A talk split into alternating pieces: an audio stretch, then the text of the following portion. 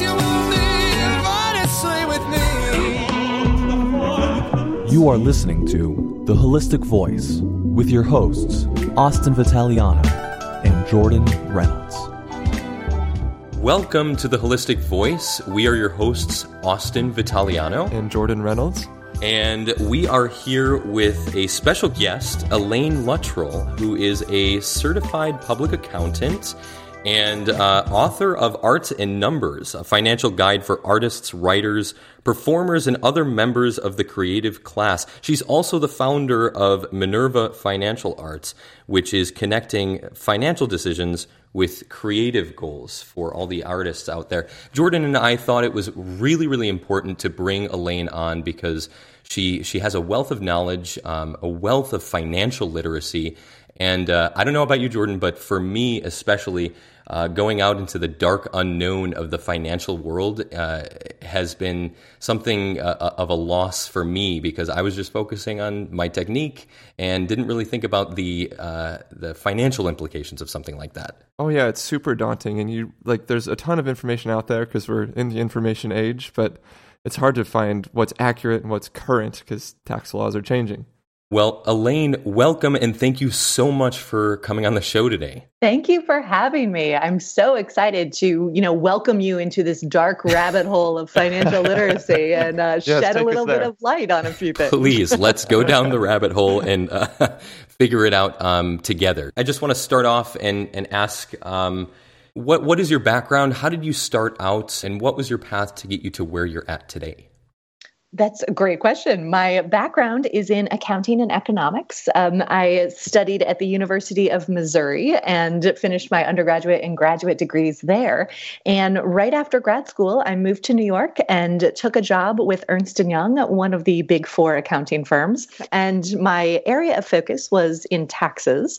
So I spent some time working in the media and entertainment industry, uh, doing some tax consulting work, and then also working in mergers and acquisitions. So while I was doing that, I started volunteering with a group called the Arts and Business Council of New York. Um, I had always loved the arts. I always loved writing. I had, you know, studied piano and flute, and I had danced, and so the arts were always a huge part of my upbringing and you know our family and our life. I ended up eventually finding my way back to doing this work in the arts first through the Arts and Business Council. Uh, I was volunteering to help teeny tiny arts organizations with their tax filings, which was amazing. And then that sort of grew into also helping them look at their budgets and plan for cash flow issues and also think about their grant applications and can we tell the story of what they're doing using their financial information more effectively.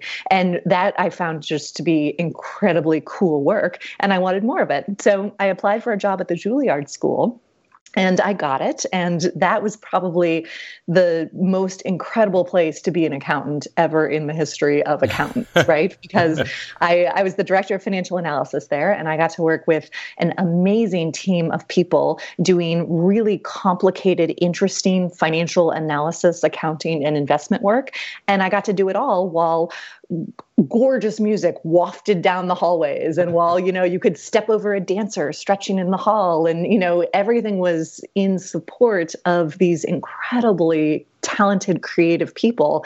And i found it was a really fulfilling way to put my technical skills and my analytical kind of expertise to work in support of this industry that i absolutely totally and completely loved. Wow, I see why you got the job. You uh, you you won it right there. That that's wonderful and such a perfect fit for um, what we're talking about here.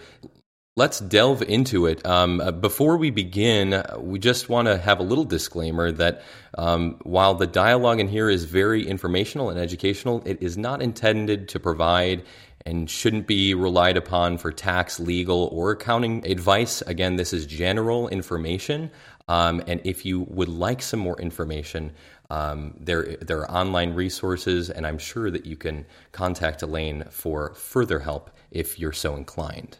That is absolutely true. Um, I, I, don't work for Juilliard anymore. My family relocated to Ohio a handful of years ago. Um, and the best way to find me is through minervafinancialarts.com. You can sign up for the newsletter, or there's a form there to contact us if you have additional questions or want any resources. Wonderful. And you're also on social media. Is that the same handle, Minerva Fine Arts? That's exactly right. Yeah, on Facebook we're Minerva Financial Arts. Um, I am E.G. Luttrull on Twitter and Instagram, and then the company is Minerva Fin Arts on Instagram and Twitter. Minerva Fin Arts. Okay. Yeah, financial just has too many letters in it. right. So um, uh, the the first question I have again is a general one, but uh, what are some of the nuts and bolts uh, of of financial knowledge and literacy that we can use for our everyday lives that you think is important for our audience to know? Yeah, I think probably the most important thing is to know what you cost. And that sounds like sort of a, hmm. a, weird thing to start with. But if you think about what it costs you to exist as a human in the way you want to exist, right? So that includes, you know, not eating cereal for dinner every night, but like really taking care of yourself, living in the space you want to live in, paying your bills comfortably, all of those things, right? What does it realistically cost you to exist as a human? Mm what does it cost you to run your creative practice in the way you want to run it, right? So, again, making sure you are investing in yourself and taking care of yourself and taking care of your practice, right? And then making sure you're covering your taxes and your savings, both for an emergency fund and maybe retirement long term. Once you add all those things together, having a really clear understanding of what it costs you to exist in the way you want to exist, which does include savings and taxes, by the way Mm. And then making sure you're really informed about that so that you can be intentional about your spending and also intentional about how you're earning the money needed to support and sustain yourself in that way. I was going to say, I think that's a really effective way to, to set what you price your product as well. Um, knowing what it is that you need to live as a human um, sets you up really well to to set that price point for your services. Absolutely. And in the arts, we have a tendency to sometimes try to do things as cheaply as possible, right? And and partially that's because we're motivated to get the thing out there, right? Right? We want this creative thing to get outside of us and bloom in the world, right? But I think right that doesn't necessarily get you to the creative output you want, right? Artists are scrappy and they'll figure things out and they'll figure out how to make something work, right? That's one of the, you know, hallmarks of this sort of creative dot connecting, right? You can figure out how to do something. But I think if we really kind of exhale for a moment and just say, you know, how do we really want this to be? I think that brings a level of control and professionalism to the practice that takes it out of like a scrappy, let's just figure it out kind of way yeah. and really gives it the dignity of the training and the professionalism that it really deserves. Right. I feel like we sometimes get caught in this trap as musicians. You know, we want to, we're doing this because of community. That's why we get into music in the first place. So we get stuck in this maybe selling ourselves short or doing it for the dreaded E word exposure, you know. um, so I think that's that's really helpful advice. Absolutely. Well, and I'm not always anti exposure, but you can't just only do exposure. You have to be really intentional about how you're going to translate that exposure into what comes next, right? So if you're going to um, contribute a free singing lesson to a silent auction for a charity you adore, right? That's fantastic. And maybe that counts as exposure, right? But are you also going to the silent auction event and networking with everyone who's there? Or are you getting the list of everyone who bid on the free singing lesson you're giving away, right? So that you can follow up with them or invite them to, you know, say, I'm sorry you didn't win this free thing, but would you like to have a conversation about working with me in some other capacity, right? So I think it's it's about sort of understanding that there is value in that community and exposure but you have to intentionally translate that into something that will yield sustainable benefits for your career. You can't just cross your fingers and, you know, hope everyone will realize how great you are, right? You need to take a little bit more control and intention around that process. Well, so okay, so Elaine, well, we got the job. We have the different roles, and we're really happy. We we just signed the contract. Now we get a bunch of forms slapped in our faces. I'm looking at W 2s, I'm looking at 1099s, and I'm looking at 1040s, and they're looking like a bunch of letters and numbers to me. Can you help me and Jordan make some sense of this? Absolutely. And on behalf of the entire accounting profession and the IRS, not that I speak for them, I apologize because the forms are ugly. They are designed not by designers and visually sort of literate people, right? They are hard to look at and they are designed to be universally applied to every human. And creative people are just a teeny tiny subset of the humans in the country, right? So there's a lot of garbage on there that doesn't apply, right? Right? So the biggest piece of advice is to just be patient with yourself, right? Pretend like you're looking at a complicated score for the very first time. You don't just glance at it and know it perfectly, right? You have to spend some time with it and you have to screw up and make mistakes and maybe call in a mentor or a coach or an advisor or a peer for some support, right?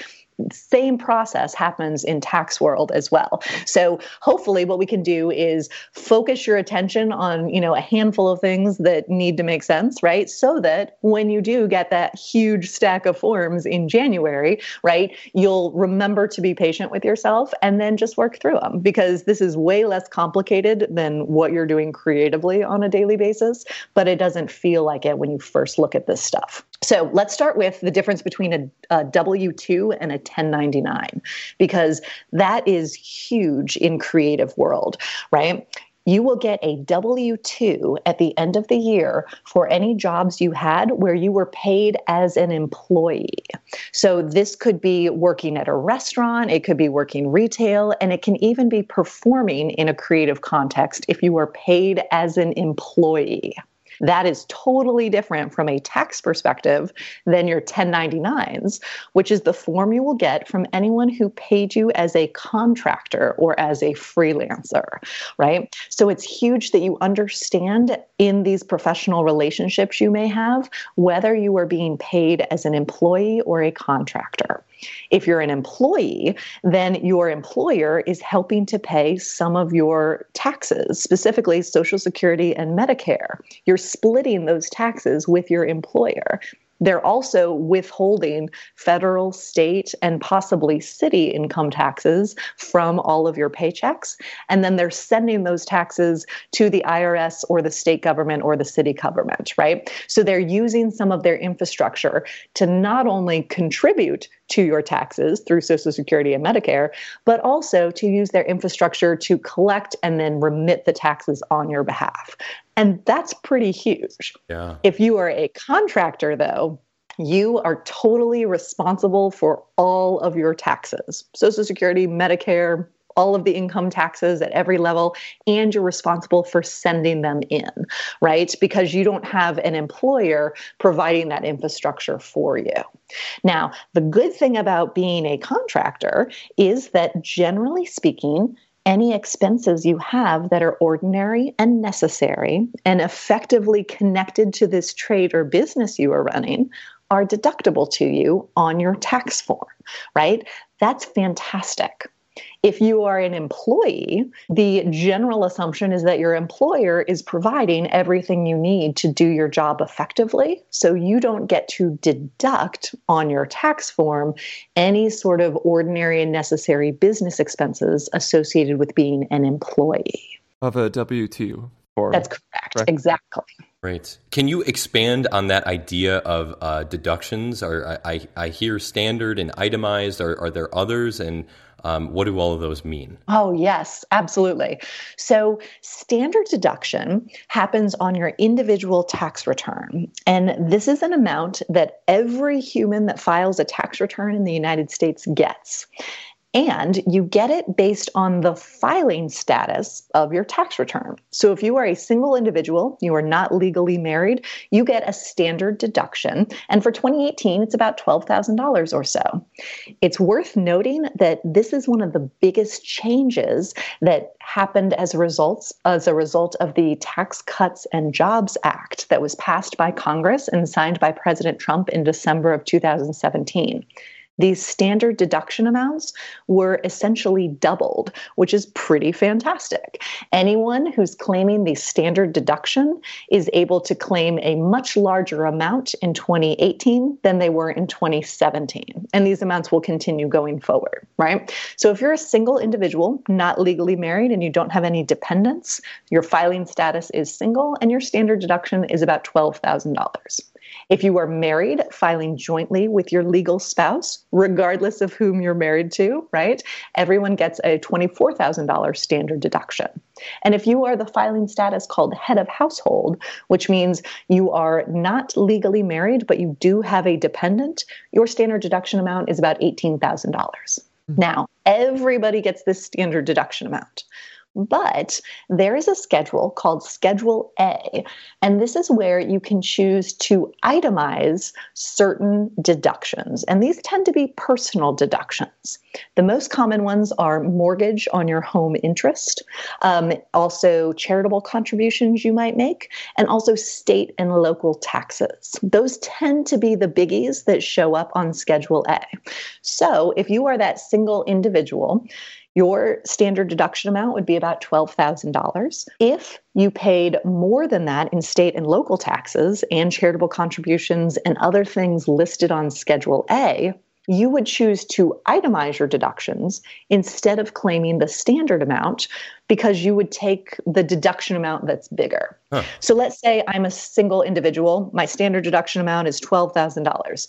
Maybe I paid $9,000 in state and local taxes, and maybe I made a $3,000 contribution to my conservatory because I so appreciated the education I got, right? And maybe I also owned a home and ended up paying $2,000 in interest on that mortgage for the year right? So I have $9,000 in state and local taxes plus $3,000 in a charitable contribution. That gets me to $12,000 plus another $2,000 in mortgage on my home interest, right?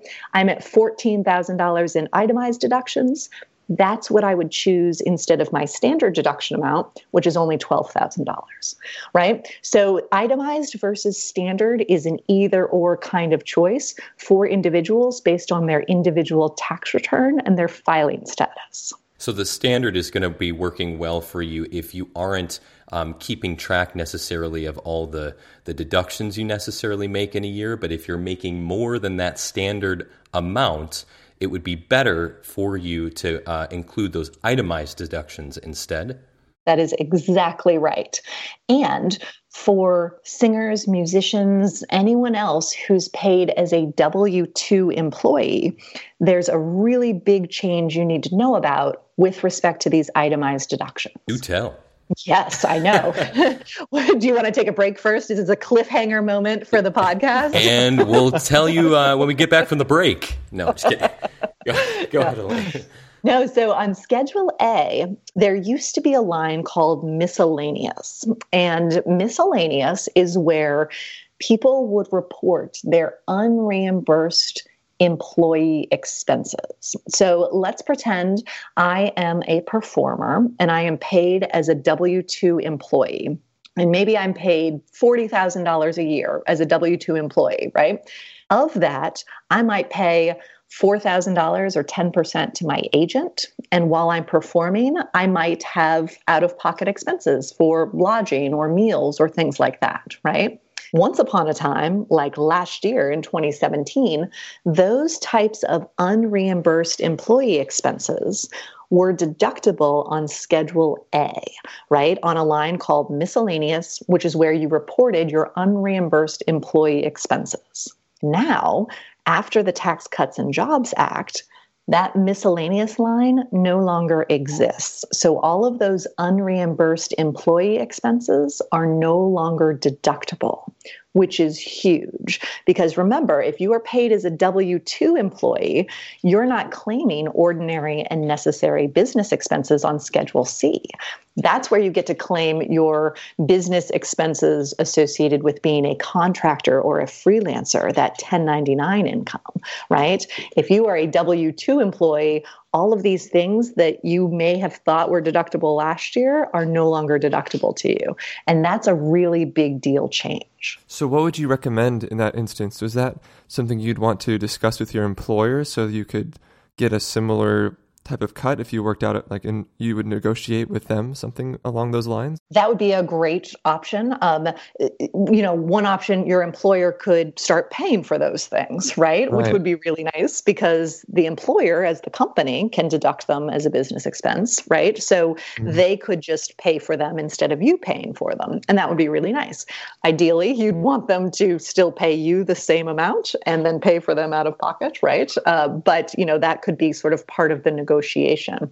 Um, there are also some different strategies uh, depending on kind of the um, union or equity type of rules that might apply to different W 2 employees. Um, there has been chatter about forming an S corporation uh, to enable your employer to pay the S corporation and then the S corporation paying you as an employee, in which case the S corporation would still get those deductions. Um, that's a little bit more complicated and definitely something you would want to seek accounting and legal advice for. Uh, because the rules for that are complicated and S corporations are expensive to form and maintain. So you want to do the math to make sure that's a good choice for you and also make sure that you will still meet all the employer rules that are necessary to to do the S corporation properly, right? But that could be an option as well.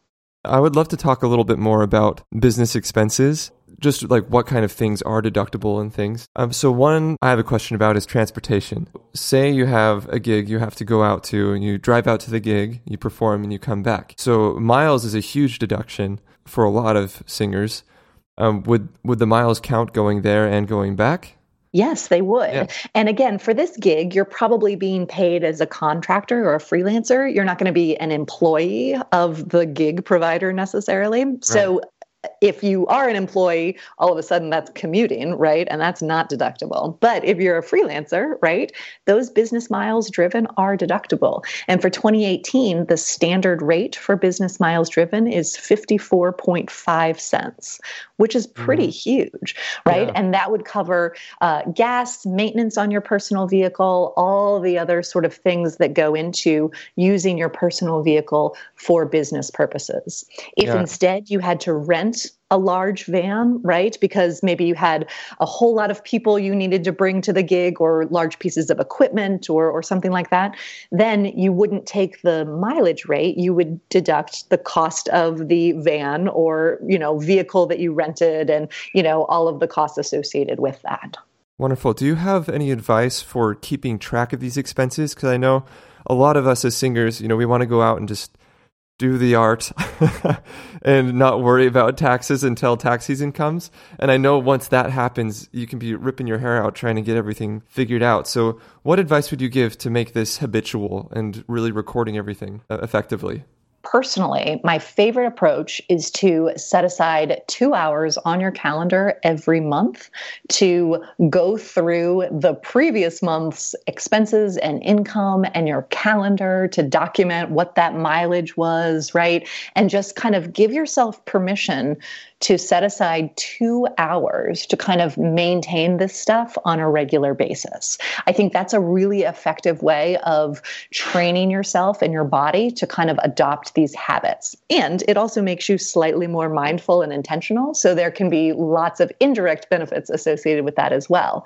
Um, if you are an app person, there are tons of apps you can use to help track both your expenses on a regular basis and also miles. Uh, miles Mile IQ is an app that does let you mm. track your business miles, which is pretty great. Uh, you just download it and then sort of enable the GPS tracking. And then you just say, hey, I'm driving for business. And then it'll track those miles for you. If you are not an app person, and I am not an app person, you can keep just a little notebook in your car and just jot down the mileage, right? And that is perfectly fine. And then once a month, when you're looking through your bank statements for your business account and you're going through that expenses and the income and kind of refreshing your mind about all of the record keeping for that month, just grab your little mileage log, right? And make a note of that as well. So, you know, the most important thing is just to find the system that works very naturally for you because then you're more likely to stick with it, right? I would right. never tell someone that's not an app person that they have to use an app, right? Because that's self defeating and no one has time for that. You have to figure out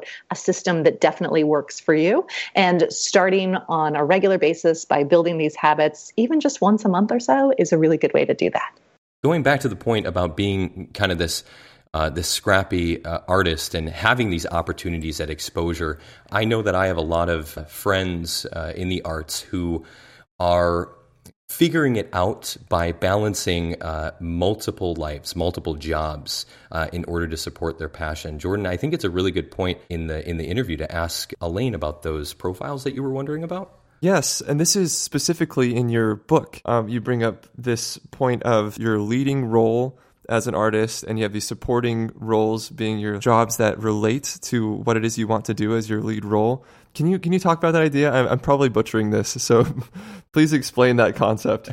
Perfect. Um, this is that idea of a portfolio career, and I just absolutely love this as a framework for organizing what your creative life might look like. And again, for me, this is part of reclaiming that control over your own creative destiny, right? So as you mentioned, the main thing is your starring role or your leading role. That's that's your thing. Your total and complete passion. That's what you could do if you could do anything in the world all the time, right?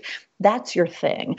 And we want to make sure you are protecting that thing and doing it in a way that feels really authentic to you. And you can define it in any number of ways. It could be a singer, very broadly defined, or it could be a very specific type of singer or performer in a very specific context, right? So it's totally up to you how you want to define it. You could even define it even more broadly than singer as being a musician or someone who communicates through song and music, right? So it's up to you to kind of define what it is and how you want to do it in a perfect context. But that's what we want to preserve and protect. And in order to preserve and protect it, right, so that you never have to say yes to something you'd rather say no to just for the money, we develop these other sources of revenue or other streams of income so that again, if you are covering what you need to cover to exist as a human and protect your creativity in the way you want to protect it, then you never have to say yes to a gig for someone you can't stand, right? You can say, nope, I'm sorry, I don't have the time or capacity to do that right now, right? You're protecting that starring role. And the ways to do that sort of fall into these two other buckets. You have your supporting cast roles, which are related to your starring role in some way, but they're not exactly the same thing. So maybe um, a supporting cast role might be uh, if you're dreaming of performing on an operatic stage forever and ever. Maybe a supporting cast role would be uh, performing in a sort of worship setting or a church setting on the weekend, right? Or maybe it's singing for weddings. Uh, it's not exactly what you dream of doing, which is being on the stage, right? But it allows you to maybe broaden your repertoire a bit, maybe work on a technique, maybe have some additional predictable streams of income. It could also be teaching. Um, a lot of musicians, in addition to performing, they take on students. And that could be a very viable supporting cast role. Again, because you're developing technique, you're developing new audience members for the future, you're engaged in the world, but it's not your starring thing, right? It's in support of your starring thing. And in addition to income, it's giving you some other kind of intangible, whether it is community or network or contacts or technique or discounts at a music supply store, right? It could be any number of things, but there's something related to your starring role that's coming out of there. And then, of course, the third category is your production assistance work. We all know in the performing arts that sometimes the star gets all the attention and the supporting cast role members are still there making everything look amazing and really work, right? But the show wouldn't happen at all if there weren't lights and sounds and effects and ushers and a space and all of this production assistance work that goes into the thing, but it's not necessarily what you notice. That can be your third category of income, right? It's the work that is temporary and repeatable and stable, and you can go back to it if you need or want to, and it provides income, but it's not necessarily the work you talk about at cocktail parties, right? When you're talking about your creative work. So those are kind of the three buckets your starring role, supporting cast role, and then your production assistance work. Wonderful. So, what I'm hearing from you is that this is largely an, an individual journey, but what's important is to know the framework and how that can apply to you specifically. Because I think it's so easy for musicians to feel that burnout when they have too much focus in one of these buckets. So I think that's really helpful advice. So if you're if you're feeling that burnout as a vocalist, as a musician, figuring out where you could start putting more time and attention to increase your quality of life. Yeah, Jordan, I'm I'm hearing the same thing. Diversifying your revenue streams allows you to be financially healthy, um, but it also makes you uh, mentally a, a lot um, easier. You know, and in whatever combination you choose in your life, uh, Elaine, that's that's a really really great analogy, and it's a great point. Thanks. I really I find it so liberating because it reframes this idea of kind of selling out. I know we're on audio. You can't see me air quoting here, right? But the idea of like selling out as an artist if you're not on stage all the time, right? That's that's so detrimental, right? And and the idea that if you are a person who needs um, very reliable health insurance, let's say, for a period of time. Or maybe you're someone who works well with a very clear and predictable schedule, right? There might be a production assistance role that provides both of those things for you that totally frees you up to do whatever you want to do creatively in your starring role, right? That's not selling out, that's understanding your needs and figuring out how to live your life on purpose as a creative person and as a human. And I think when we sort of judge each other for the choices we make without understanding the full context, I think that's so dangerous. And and I want everyone to feel empowered to make the choices that make sense sense for them and then to make them on purpose. I love that. Um, an example that comes to mind is the Beatles, because you know the Beatles started as a cover band, and that's their thing is they just covered songs for forever, and then they started writing their own music, and that could totally be seen as a supporting role because what they really wanted to do was be the Beatles, and. and they started with their supporting role, and that totally fueled their musicianship, got them to a level where they were um, they were able to write these amazing songs because they just had this vast amount of music behind them that they worked through and developed as a band together. Absolutely. And Paul and John couldn't have done any of the genius work they did if they were hungry, right? You have right. to take care of yourself, right? And and sometimes that means also taking care of an aging parent, right? If you need to be physically in a particular spot and you can't travel for a year or two because you're caring for an aging parent or a relative, right? That should be okay. And you can still contribute to this creative world in a wonderful way and let your mix of portfolio career evolve and change over time. And then you can be the Beatles and, and everyone lives happily ever after. Okay, I have one last question. Um, so, with holding tax ourselves on contractor um, 1099 forms, what would you recommend for for holding? Like, what percentage to be safe? What a great question. Um, one thing you can do is look at your own tax return for last year and look and see how much tax you actually paid. It's going to be on the second page, about a third of the way down, and there's a line that says tax, right? And it'll tell you what your total tax for the whole year was on everything your self employed income and your W 2 income with the standard deduction and everything else figured in, right? You can look at that amount as a percentage of your total income and use that as a good starting place to estimate how much you want to set aside, right? And you would do that for your state tax return in addition to your federal tax return. And if you live in a city that imposes a tax return, you'd want to look there as well. But if you're looking for just a quickie number, Elaine, just give me a number that I can start with, right? I would say start with maybe 20, 25%. right? And then just see how it goes, right? And that means you're just setting aside 20 to 25% of everything you're earning in maybe it's a special bank account uh, that you use to accumulate your tax savings so that at the end of the year or quarterly, if you're going to be making quarterly estimated tax payments, you can make those payments from that account.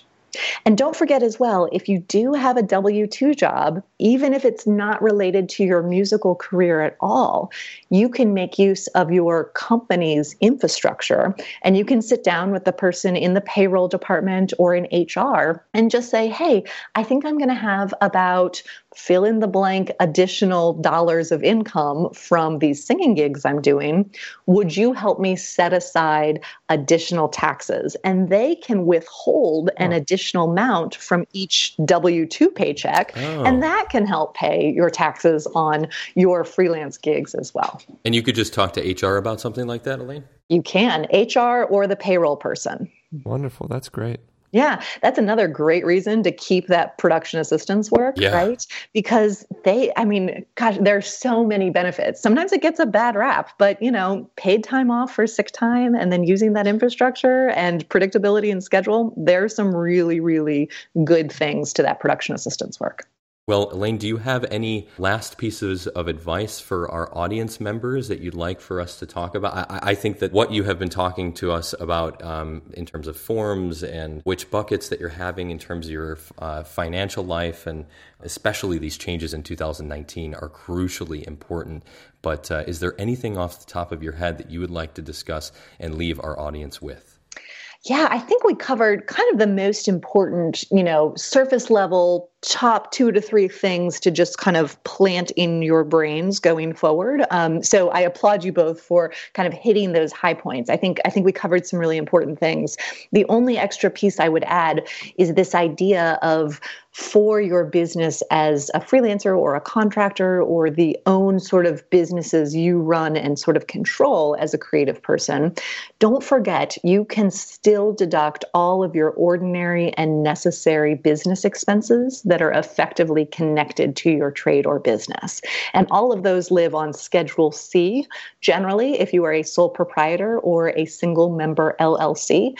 And that's a really good form to pull and look at some of the expenses that are listed on there, like advertising or marketing expenses or studio costs or, you know, uh, equipment rental or things like that. So definitely don't forget that anything that is ordinary and necessary and effectively connected to the trade or business you are running is still deductible to you with some limitations. So be patient with yourself. Definitely think about reclaiming control about how you're earning your income and making your creative choices. And then definitely seek some support as you navigate all of this tax nonsense, especially over the next year or so as these changes go into effect. Wonderful. Elaine Luttrull, everybody. Certified public accountant galore. Again, author of Arts and Numbers, a financial guide for artists, writers, performers, and other members of the creative class. Founder of Minerva Financial Arts. Elaine, thank you, thank you so much. Jordan and I are so grateful that, that you have come on, and hopefully we will be able to have you on in the future. I have a feeling that our listeners are going to want to hear you again. It would be my pleasure. Austin and Jordan, I can't thank you enough for having me today. Uh, all the best with the great work you both continue to do, both with the podcast and with your own creative careers. Thank you so much, Elaine. Thanks for joining us for this episode. If you want to support the podcast, please rate and review it on iTunes. We will be releasing our Patreon page soon, and you can find a link for that in the episode description. Thank you all so much for listening. Happy holidays.